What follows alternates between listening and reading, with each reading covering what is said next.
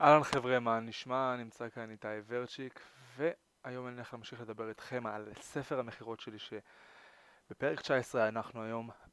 השאלה היא, האם אתה בעסק של האנשים או בעסק של X? לצורך העניין השאלה הזאת מתייחסת לכל עסק שאתם מקימים, כולל תקשורת בעצם עם אנשים או לא, אתם עדיין צריכים לקוחות. ומי הם הלקוחות? אנשים. אין דרך אחרת להגיד זאת, אבל כבעלי עסקים אתם תלויים רבות בלקוחות ובהתנהלות שלכם ושל הצוות שלכם אה, אית, איתם, עם הלקוחות האלו. זה מתחיל בשלב המכירתי הראשוני, דרך סגירת העסקה ועד להמשך ההתנהלות עם הלקוח. כי כשיש לכם עסק, חשוב להבין שלא מדובר רק בעסק של מכירת בגדים, אילוף כלבים או מסעדנות, אלא בעסק שעובד עם האנשים. אז דבר ראשון שצריך לעשות זה להכיר את הלקוחות שלכם. השלב הראשוני בתחילת עבודה עם אנשים הוא להגדיר את קהל היעד. קהל היעד בעצם משתנה בהתאם לסוג העסק. כך למשל אם אתם מציעים הפעלות לילדים בחופש הגדול, קהל היעד שלכם הוא הילדים וההורים שלהם. אם אתם מציעים מוצרי קוסמטיקה וטיפוח, סביר להניח שמרבית הלקוחות יהיו נשים. חשוב להתאים את אופן ההתנהגות של לכל לקוח ולקוח לפי המוצר שלכם. אז לכן חשוב מאוד ליצור אמון בין אנשים, כי אחד הדברים הראשונים שאתם צריכים לעשות הוא ליצור אמון ביניכם לבין הלקוחות. אמון נבנה לאורך שנים ומסייע גם לכם לשמור על רווחים קבועים ולהגדיל את הרווחים בזכות המלצותיהם של הלקוחות שלכם. אלה כמה טיפים שיכולים לסייע לכם ליצור את האמון הנחשף. 1. שדרגו מקצוע... שדרו מקצועיות. כשאתם נפגשים עם הלקוח, הדגישו את הידע שלכם. בתחום שבו אתם עוסקים. אם הלקוח יראה שיש לכם מידע רב בתחום, הוא ירגיש שהוא יכול לסמוך עליכם וירצה להשתמש בשירותים שאתם מציעים. 2. מה יוצא לו מזה? כאמור, כל לקוח רוצה להפיק תועלת מהשירות שאתם מעניקים לו, ולכן כבר על ההתחלה חשוב להדגיש את היתרונות והרווח עבורו. 3.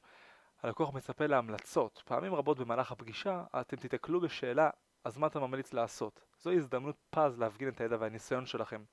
תשלפו מהשרוול תשובה מדויקת, אמיתית, ואם תתחילו להסס בשלב הזה, הלקוח עלול לאבד אמון בכם וגם במוצר. 4. שמרו על העקרונות שלכם, והכוונה היא לעקרונות מוסריים. גם אם זה אומר שתפסידו כסף בהתחלה, המוסר והיושר ישתלמו בסופו של דבר. הלקוח מחפש את אנשי המקצוע האמינים שאפשר לסמוך עליהם ביותר בטווח הארוך. 5. עמדו בהבטחות. אחד המבחנים הקריטיים לקשר שלכם עם הלקוח הוא המידע בהבטחות שלכם אליו. הבטחתם הנחה, מבצע או שירות מיוחד כלשהו, רשמו זאת לעצמכם ואל תשכחו לקיים. אם אינכם יכולים לקיים את ההבטחה מסיבה כלשהי, חשוב לידע את הלקוח בזמן. 6. זמן איכות עם הלקוח, במרכאות. אין זה אומר שאתם צריכים לצאת לג'וגינג עם הלקוח בכל בוקר, אבל כדאי לנסות ליצור עמו חוויות משותפות וחברות.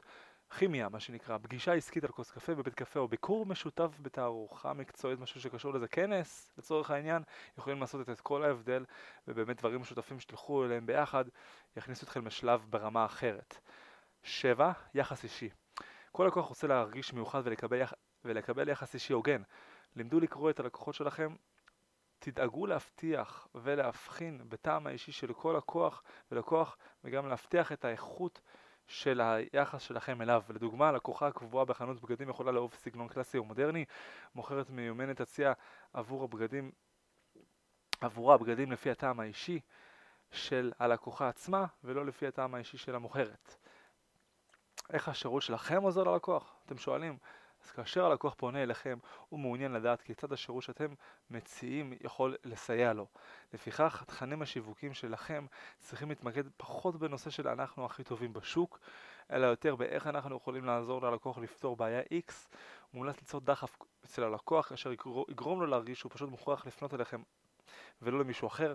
וכמובן צורך שיפנה אליכם כי אתם יודעים הכי טוב, על כן כדאי להתמקד יותר בבעיות היומיומיות של הלקוח, לדוגמה אם אתם משווקים קורס בשוק ההון שנועד לסייע לאחרים למצוא רווחים באמצעות פקודות ממוחשבות לברוקרים, אז תדגישו יותר את עניין המחסור התמידי בכסף והצורך להשיגו באמצעות עבודה במשך שעות על גבי שעות, שבעזרת שוק ההון לצורך העניין אתם יכולים להרוויח ושהכסף של, ה...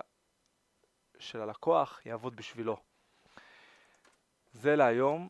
וזה לנושא הזה, והכי חשוב שתזכרו זה שתהיו אדירים ומומחים ומקצועיים בתחומכם, וכך תצליחו למכור להמון לקוחות, וכך גם אתם תיתנו הכי הרבה ערך ללקוחות שלכם.